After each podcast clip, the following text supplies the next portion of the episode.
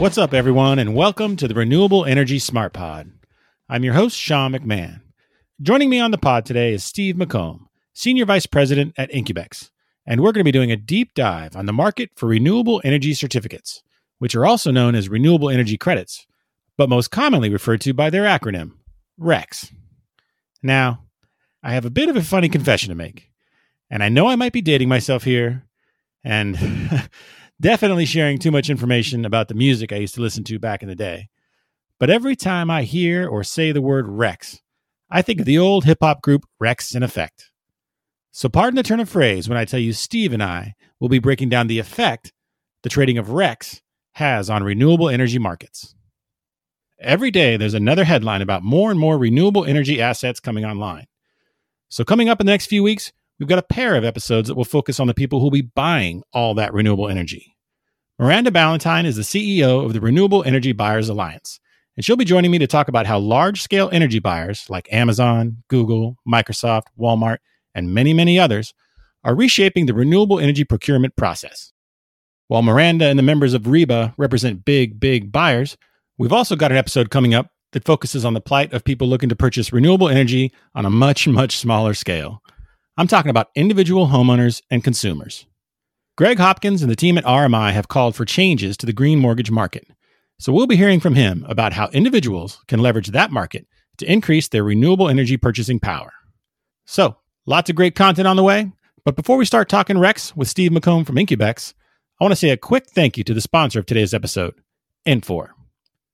Infor is a global leader in industry specific cloud applications to support critical business needs. Infor solutions are tailored to meet the needs of solar and wind generation asset owners. More than 350 utilities organizations rely on Infor's cloud based ERP solution to ensure their assets and infrastructure are safe and reliable.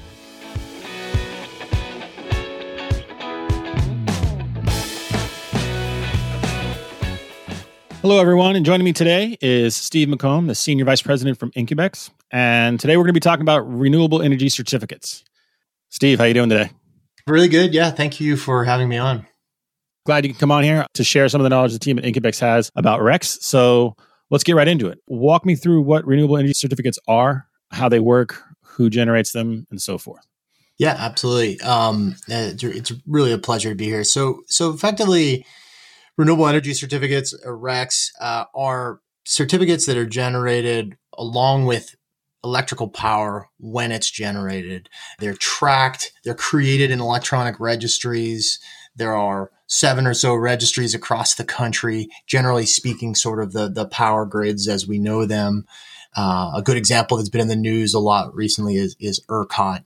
You know, Texas has their own sort of renewable energy registry. And so these certificates are, are generated at the same time as the power is generated and it's the unit of trade and, and measure is one megawatt hour in the same way that electricity is measured in that way.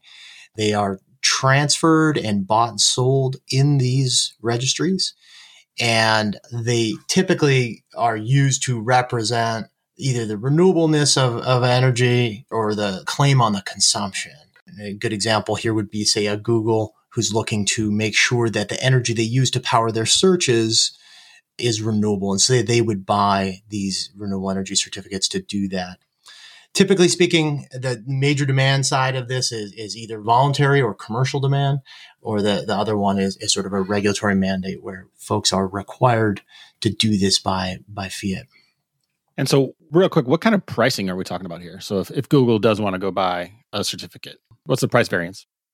You know, it's it's a really good question, uh, and, it, and, it, typically sort of varies by region and and by sort of demand type.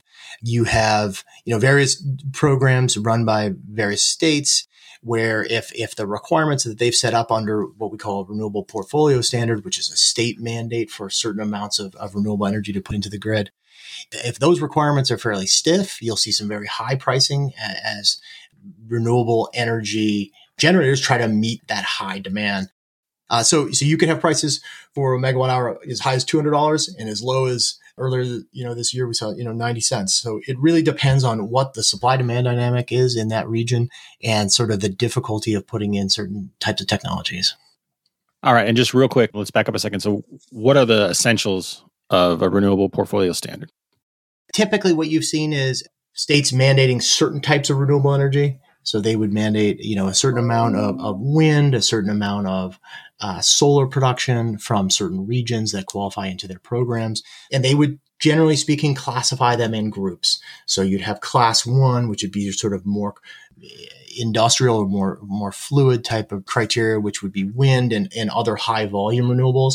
And then you'd have segregated classes for solar and others that are typically harder to develop or at least were at the time that these things started. So so you the, the politicians tend to to stratify it into into groups, maybe based on their regional attributes as well. So in states and regions that have uh, large sort of forestry components, you very often see a biomass element to the renewable portfolio standard. In others where you you're close to the ocean or whatnot, you'd see offshore demand or offshore programs as well. And so those offshore ones are just getting going. So they're they're very often trying to incentivize jobs, renewable jobs in those regions, and so they will tailor the design of the regulation to meet those requirements. And now, we're, when we're talking about who can buy and sell uh, renewable energy certificates, who are we talking about? I mean, this isn't the the Wall Street bets gang on Reddit, right? We're not GameStop in this thing, right? Who can participate in these markets? Yeah, so anybody can participate in the market. I mean, if you're a motivated individual, you could trade it, but you're right; it, it's not typically traded in that way, right? It it is uh, most often traded by you know energy firms, electricity firms. I think you had um, EDF Renewables on your podcast recently, and and you know they're a, a, large developer in the space, and so that would be sort of along the lines of someone that would be a natural participant in a market like this. That's sort of an example of, of, of folks who do the development, but they need to find funding for their projects. Very often, that funding comes along with you know uh, from a bank. Those banks would be typically hedging their exposure to some of these projects, so you'd have banks hedging there you might have funds who have gone ahead and funded some of these projects and you have funds. And then you have also the, the great number of, of sort of liquidity providers in the market where they have exposure as a result of trades or originated deals that they've done. And so, so that's who's typical in the space. It's not really individuals. You would get access on an exchange like the one that we're partnered with called Nodal Exchange. You know, that's not something that you sign up for on Schwab. Uh, or, or, or Reddit or Reddit or, um, Robinhood. Robinhood. There you go. you know, it's not something you sign up for on Robinhood, but it is it is a market that's available. It's just you have to be relatively motivated to try to get into that area. So uh, looks a little bit more like you know trading wholesale beans and, and, and corn than it does GameStop. And now you mentioned earlier how the, the different states can kind of have different pricing in terms of mandates. Sorry, how the different mandates will affect pricing. So walk me through a little bit. Where do those state rec mandates come from? What are the ins and outs of the renewable portfolio standards? That's a good question. You know, so before we got on here, I actually searched it up, and it, it looks like the first state mandate uh, came from Iowa, where they wanted to see a certain amount of renewable energy production in their grid. Uh, now you have you know 30 states across the U.S. and and the uh, and the District of Columbia that have programs that mandate a certain amount of renewable energy. Whereas in in 2006 and seven, we had four futures contracts that served this market. Now we have more than 50 to serve the market. And so it's, it's growing significantly. The, uh, the, the number of states that are participating in it is ever increasing and the mandates that those states are putting in place is increasing a, a lot as well. One of the, you know, early on the early days, the, the targets were very typically sort of, you know, 10% by 2010, 20% by 2020 types of targets like that. Now you see you know 30% by 30 50% by 50 and, and certain sort of more aggressive states going to 100% uh, as well. Now doesn't california aren't they aiming for 100% they're aiming for 100% absolutely. And and so you know you see that you see that trend happening a lot now and it looks like you know even the biden administration is looking for sort of more z- zero carbon electricity grid you know into the future and and so what's interesting, I think, as a trend in, in, this space is not necessarily that what the states are mandating. Certainly, that's a big, big driver. But also, it seems like consumer demand has shifted, and, and this should be. In order to sort of be a growth company, you have to have a strategy in renewable energy and to fuel yourselves that way. And now you mentioned earlier the difference between, or how some states have a mandate and others are voluntary. So, what are the basic elements of a voluntary renewable energy certificate market, and you know what makes them appealing as opposed to state mandated? I think the the Uh, the best example of, of a state that sort of has both is probably Texas. Uh, Texas has a, a, a, requirement for renewable energy in their grid, and they, they also have a very, very active voluntary market. The main difference is that on the voluntary side, it, it's a little bit harder to define. It's anybody that wants to buy these things for whatever reason they may want to buy them for. But typically, you see the major driver of demand being net zero commitments that these corporations have made. So that that's kind of what what is the primary sort of backstop for for the voluntary market. You know what's what's interesting in that voluntary market is is you've had sort of a, a standardization of the standard of what is the voluntary market. So there's a really good organization out of California called the Center for Resource Solutions. They have a program called Green-e Energy, and that has become the de facto national standard for what is a voluntary REC. And so they've done a very nice job of, of helping grow this market. They've been around for you know 20 years doing the same thing, and and it's been very positive. What we've seen recently at, being an exchange and, and certainly measuring uh, or being a partner of an exchange and, and measuring our success by volumes on the exchange. You know, in the last 18 months, we've seen volumes in renewable energy from Texas, primarily driven by voluntary demand, uh, increase significantly. We've gone from zero to 15 million megawatt hours in that time just to put that into perspective, that's about enough energy to power 2 million homes for a year. And so, so that's, that's the growth of forward commitments in renewable energy from that region. And those commitments on the partner exchange nodal extend through 2031. Uh, at that same time, we've seen prices increase from sort of 90 cents per megawatt hour to $3.20 per megawatt hour. Still arguably relatively inexpensive on, on the basis of a power cost, but a significant shift and a significant increase in, in apparent demand for that product. And now you mentioned earlier how some states, the RPS, the renewable portfolio standards are evolving, where, you know, years ago they were just aiming for 10% and now it's climbing 30, 40, California's at 100. What kind of impact is that having on the market for RECs? Yeah, it's interesting. I mean, it, you know, ever increasing sort of demand is is increasing prices in certain cases, and and also backfilling sort of other things that are happening in the electricity market. So, so I think you know the trend is bullish in the sense that there will be continued growth. Policy is pushing for that continued growth. So you see, like we mentioned before, California's uh, targets all the 30 states have fairly aggressive targets and they're, they're continuing to be satisfied by the good work of, of EDF uh, as, as you had on your, your show.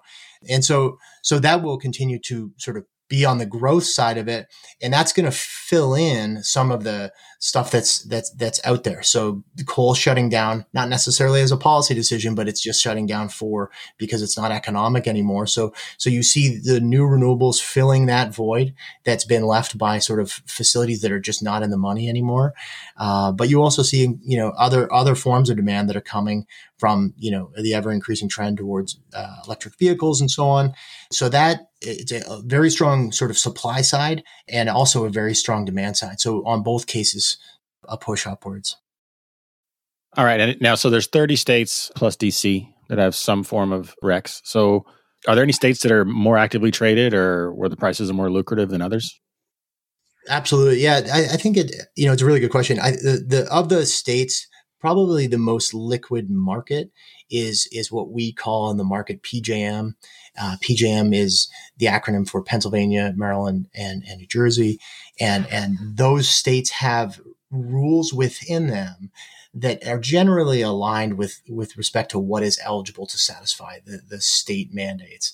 And so as a result of that, there's, you know, some standardization in the underlying product and you can trade the underlying rack and satisfy any one of the three requirements. And so that helps a lot to build a bigger pool of liquidity and a bigger pool of supply that, that can then be used. So that's a very actively traded market. Um, and for both, both a class one or, or let's consider the wind type REC and, and the solar REC as well. And New Jersey is, is the, the primary and most actively traded solar market. The, the other one on the voluntary side, if you will, Texas tends to be sort of your benchmark there, and and it, it would be the be the most active. But even in, that example, it's kind of interesting to see because if you if you stack sort of what's most expensive, least expensive, just on a comparative basis, you know, you've got $200 solar credits in New Jersey. You've got 19 or, or so dollars in, in, PJM as a class one or a wind credit. And then you have three and a half dollars for wind in Texas. So the, the markets are not fungible yet, but they're, they're very actively traded. All right, Steve. So help me understand how the different markets function. So we've talked about how PJM or ERCOT have different pricing and different standards. How does that affect the overall market?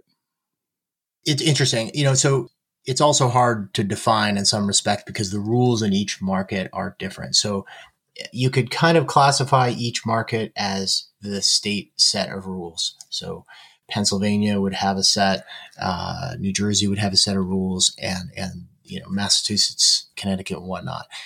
The participants in those markets would then be looking at those rules, trying to optimize and and find the best price that they can get for the asset that they have.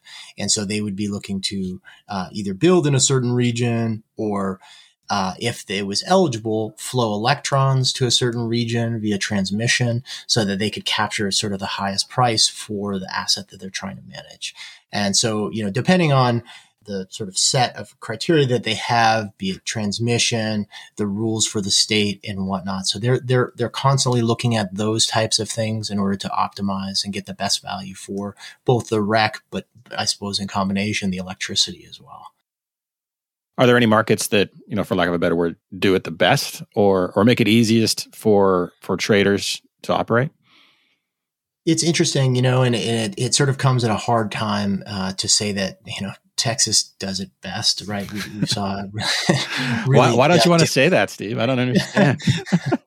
the you know that that's certainly you know it's certainly uh, fraught with um, you know lots of contention, but uh, the you know where where markets I've always been a fan of, of, of, maybe you know policies and then and then hands off implementation. And so so you know for us, we we look at uh, you know where the development is happening and and where the markets are sort of free to to express themselves. And, and Texas is is a good example of that. Uh, now that being said, most of the activity historically and and and through to now is really in the PJM region. And so, so, you know, it's hard to say that, that they're not doing it best because they have some minor amount of standardization amongst the rules, which is really helpful. And so that, that's a good example of where you're getting pools of liquidity and sort of momentum in a market where folks can be comfortable with making investments because they have various different uh, places to, to outlet that supply.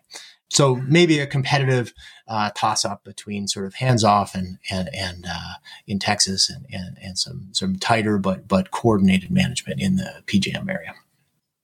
So how often do these credits change hands? I mean, if a company buys one, do they just sit on it, or is it kind of move around periodically? It's a yeah, really good question. I think where where we sit in the market as as a participant in in offering uh, futures trading for it, we see greater turn frequency in the futures. So you would be trading, you know, one time the underlying crop sort of as a, as a, an entry level market where it's, it's not super evolved. If you went to uh, a market like corn and beans, I, I, I suspect they would trade sort of 20 times the underlying crop in, in some fairly evolved emissions markets. It's sort of at a six times the underlying crop. So the futures trade, the actual transfer of certificates would be probably a fraction of that because you could trade futures many times and actually only transfer the underlying once or twice. And in fact, you know, more of the transactions would occur sort of either over the counter bilaterally between parties for forward commitments or as futures contracts uh, that then would the underlying sort of bounce around in the registry that much. You mentioned how the markets aren't fungible yet. Is that anywhere in the distant future, like a, a federal REC market? Yeah, I think a, federal REC market, we certainly hope is, is on the horizon. I think that uh, one thing, you know, the trend that you see is what is acceptable both to you know politicians is a reflection of what consumers will accept and renewable energy you know certificates or renewable energy markets or incentives for those markets is relatively well accepted as, as a way to deal with sustainability. And so I, I am very, you know, uh, encouraged by a common traded market for renewable energy or at least clean energy uh, in the future under a federal program. And I think that would be very positive for the market and certainly be great to pool a lot of the liquidity that is sort of set up in these pockets of markets that we have today. All right, we're going to take a quick break, but when we come back, we'll hear Steve's take on how some of the big proposals coming out of the Biden administration might affect the market for RECs. Infor is a global leader in industry specific cloud applications to support critical business needs. The Infor vision is led by crafting unique user experiences to support the business, starting from project development and planning through to digital tools for O&M. With solutions tailored for power gen and T&D enterprises, Infor is able to deliver speedy and reliable results, such as a 400% improvement on O&M productivity, 20% extension in equipment life expectancy, and millions of dollars of savings through controlling lifecycle costs of assets. And now, let's get back to our conversation with Steve McComb from Incubex.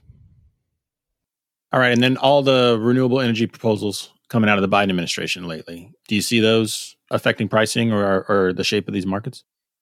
I think what it affects is probably the mood more than anything. Um, you know, we've you know, there's always been sort of lots of uh, policy proposals and, and, lots of hope for for different things over time, both on the carbon side and the renewable energy side. And I think what you see here is just sort of uh, uh almost it's it's a mere reflection of a lot of what consumer demand is. Is just that hey, there's a mood for for more renewables on the grid.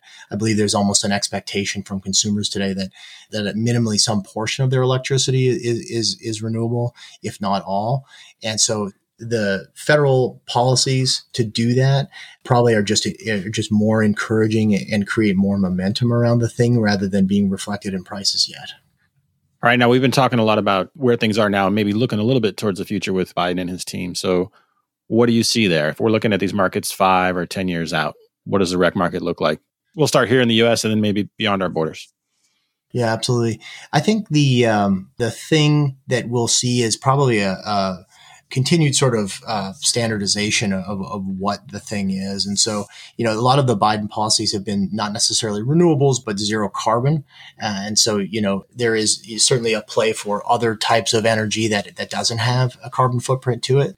So I think going forward, there will be a, a very actively traded certificate transaction market, uh, and and renewables will have a, a, big chunk of that. And I think you know that with all the technology development that we've seen and sort of the improvement and the services available to the market, that RECs will continue to be a big feature of it, and and that you'll see a lot of new development into those markets. So, so that that's very positive. I, I think that, that all the all the stuff coming out of that administration is good, and and and I also at the same time as you look at the the various policies, you know, re- renewable energy and clean energy seems to be very socially accepted, and so I think you you would have a really you know much more palatable policy implementation pathway under a renewable energy plan than you might under certain other emission reductions programs. Globally you know probably some of the same stuff too. I think you know they're they're you know europe is doing much the same and if not more and as we've seen in Asia, China is some of the largest energy production from renewables. And so, you know, I think the trend that we're seeing here is, is, is similar across the board. And now, in terms of all the talk about greenhouse gas emissions reduction targets, um, you mentioned earlier how even consumers are there's almost an expectation that part of their energy will will come from renewable sources, and it's just more socially the norm, I guess we'd say, than you know 5, 10, 20 years ago. So, how do RECs how do these marketplaces how do they fit into the bigger picture of achieving some of those i mean let's just call it rather ambitious uh, greenhouse gas emission reduction targets how critical are these are these RECs to that puzzle yeah, I think they're I think they're a really good piece of the puzzle. I mean, everybody you know says stuff like, "Oh, we need all the tools in the tool belt," and I think that's actually true. You know, so uh, RECs are a very important piece of the of the economics for developers. If, if we take a look at New England a REC is $45, power is $45. So, you know, so that is a huge component of the, the revenue side for a developer. So, you know, that's going to continue to be needed to incentivize new renewables into those regions and across the country. Uh, and so I think that, you know, that, that's a big piece of it. Uh, generally speaking, you know, this is just sort of one of the pieces that will complement an emission reduction program. And so, you know, to the extent to which we can see emission reductions come as a result of only renewables. That's great. There will also have to be some, you know, outright emission reductions. But I think focusing on RECs as a growth story uh, and and a, and a nice positive solution, as opposed to simply just let's just tamp down all those emissions jobs, which which we really can't do in the short term. I think it's a it's a it's maybe a, a the flip side of the same coin, if you will, but maybe a brighter way to look at the issue. Uh, and also, you know, one of the things that is always been the case. And we've seen this in markets historically when acid, under the acid rain program, there was a lot of talk about how this was just going to kill coal and, and, and kill the power industry. And, and you, you know, you're going to be cold and wet and the lights will be off at home. And that just didn't happen because technology develops and solutions evolve and, and mm-hmm. both costs go down and the lights stay on. And so I think that that's what we're going to find as, as we push the envelope a little harder in developing you know sustainable solutions for for this economy, both for direct emissions as well as just energy production. And now, just a reminder that some of the some of our listeners are are brand new to this topic, right? And you mentioned a, a few minutes ago how in New England, price of power is at forty five bucks, and, and the REC's at forty five bucks. So, how common is that? You know, where the pricing is is right on or very similar, and, and how important is that? Yeah, so it, it depends on on on the the area you know, another example would be New Jersey, where you've got solar credits for, for 200 bucks and, and power. I didn't looked at it recently, but let's just call it 50 bucks. So it's, you know, that there's a big spread between them. I think th- the price of the REC is extremely important to the developer to get these projects done. You know, but for that, you wouldn't have solar in New Jersey, right? It's not Nevada, right? So, so it's, you know, so that was the primary driver for, for why all that investment flowed to, to that region. And so those types of results will develop in certain regions as the policy is there to support it. So, so I, I think the, you know, the, the RPS, those are important policy drivers and will create the results they're intended to. Um, you know, so it's, it's, it's important to, to have those things be sort of the right design and, and have the right blend of different technologies. So for developers, I think it, the, the answer would be it's extremely important.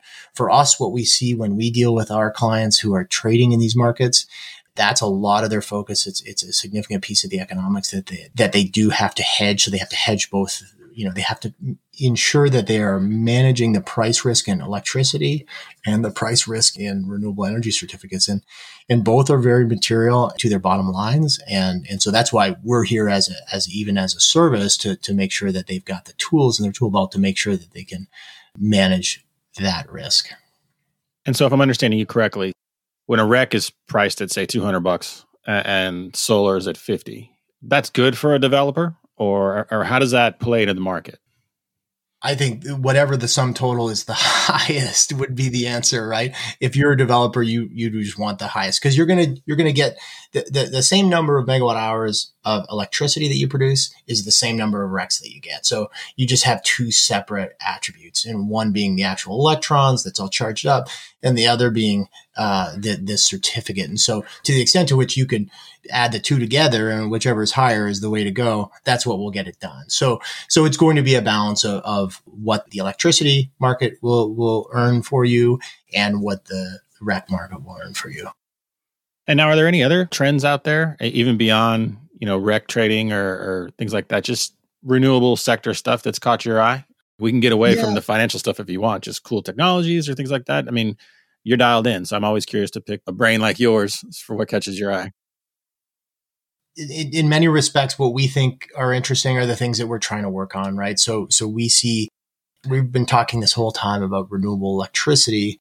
There's a, a huge market even a national market here in the US for renewable fuels, liquid fuels.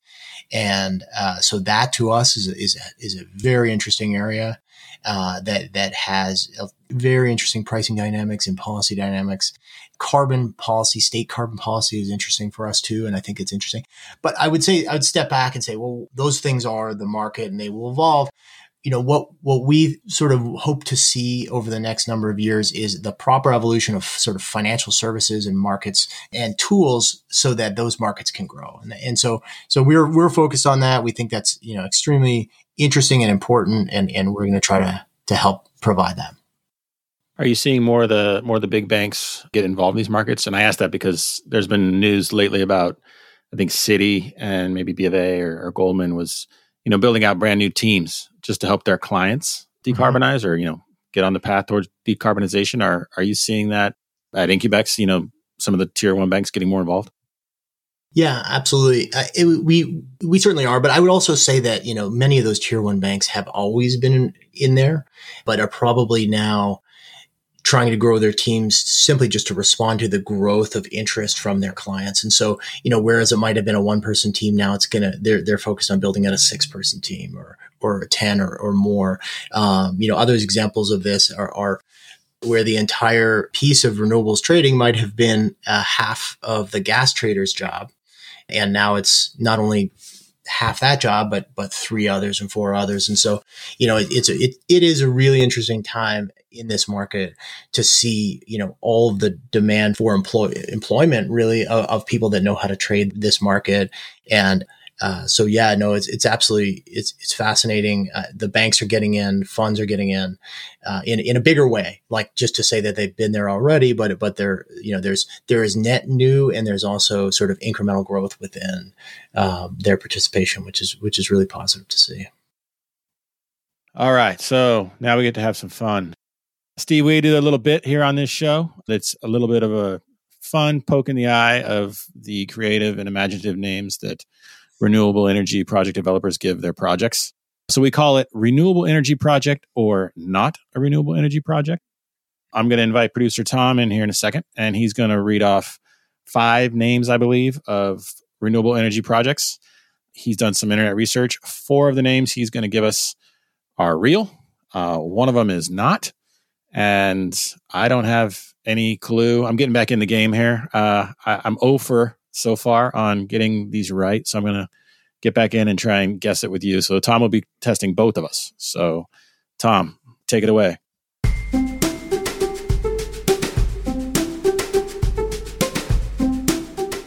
Well, hello, gentlemen. Thank you for the introduction, Sean. Great to have you aboard, Steve. Thank you. So, the first potential renewable energy project is Sun Harvest Solar. The second the geysers geothermal. geysers Third? geothermal. All right, now keep going. Sorry, that's a that's a good one. That's your vote. I take it. Uh, no, I'm just saying it's a it's a it's a great name. Like Sean said, great names, very creative. The third contender, Cascade Run Dam. The fourth, Blue Mountain Geothermal. And last but not least, Loose Goose Dam. Loose So Goose. those names one more time. All right. Number one, Sun Harvest Solar. Number two, Sean's favorite, the Geysers Geothermal. Number three, Cascade Run Dam. Number four, Blue Mountain Geothermal. And last but not least, number five, Loose Goose Dam. Steve, since you're our guest, you get to go first. All right, I'll go with number five. I'll go with Loose Goose. Steve goes with Loose Goose Dam. And Mr. Ofer, Sean. Oh boy, your choice. Well, I, I I know that Sun Harvest is real because I spent some time on the EDF Renewable site and I saw it on there before I talked to their CEO. So I know that one is real. I'm not going to say that one. I, I got to go with yeah the geysers geothermal because that is just I mean, that's like the perfect name for a, a, geothermal project, right? It's almost too perfect. So I'm going with that one. Someone got someone that that can't be real. All right, geysers geothermal for Sean. So, as Sean said, Sun Harvest Solar is a real project. I knew it. The other one not mentioned that's a real project is Blue Mountain Geothermal. Sean, I'm sorry to say the geysers geothermal is a real project. Ah, over. The over Street continues. And Steve, I'm sorry to say Loose Goose Oh. Dam is a real project. All so right. the Cascade. winning fake project for the week is Cascade Run Dam. Oh, Sorry, gentlemen. That's the perfect name for a dam, though. How can that be fake? Cascade Run. All right. Well, thanks for playing along with that, Steve. I appreciate it. You're a good sport. Uh, I know that can be hard. There's hundreds of these projects all over the place, so it's not like anyone has an encyclopedic knowledge of them, especially me. Thank you very much for your time. I really appreciate it, Steve. Uh, it's great to hear more about the REC market in general and kind of you know how you and the team at Incubex see it now and maybe taking shape in the future. So I really appreciate your time. I really appreciate being here. Thank you very much. It was a lot of fun. Now it's time for the pod brief portion of our show, and I just want to spend a little bit more time talking about RECs. Steve did an excellent job of laying out how the market functions and the areas where it seems poised for growth.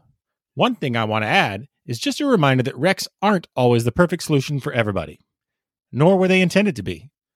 As I mentioned at the top of the show, soon I will be talking to Miranda Ballentine from the Renewable Energy Buyers Alliance. And I know she has some insights on when RECs are and aren't a good fit. With companies shifting their focus from merely greening their operations to deploying new strategies that target decarbonization, RECs aren't always available or an ideal match for some of the cutting edge ways companies are investing and leading the energy transition.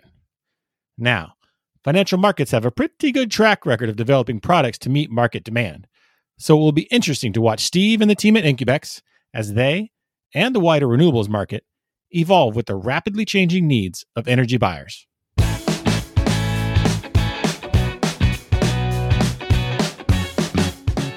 Well, that's our show. Thank you for listening. Once again, I'd like to thank the sponsor of today's episode, Infor. If you like this podcast, please share it with your friends and colleagues, and be sure to follow us on Apple, Google, Spotify, or wherever you get your podcasts. You can also follow us on Twitter, where our handle is at RenewablesPod.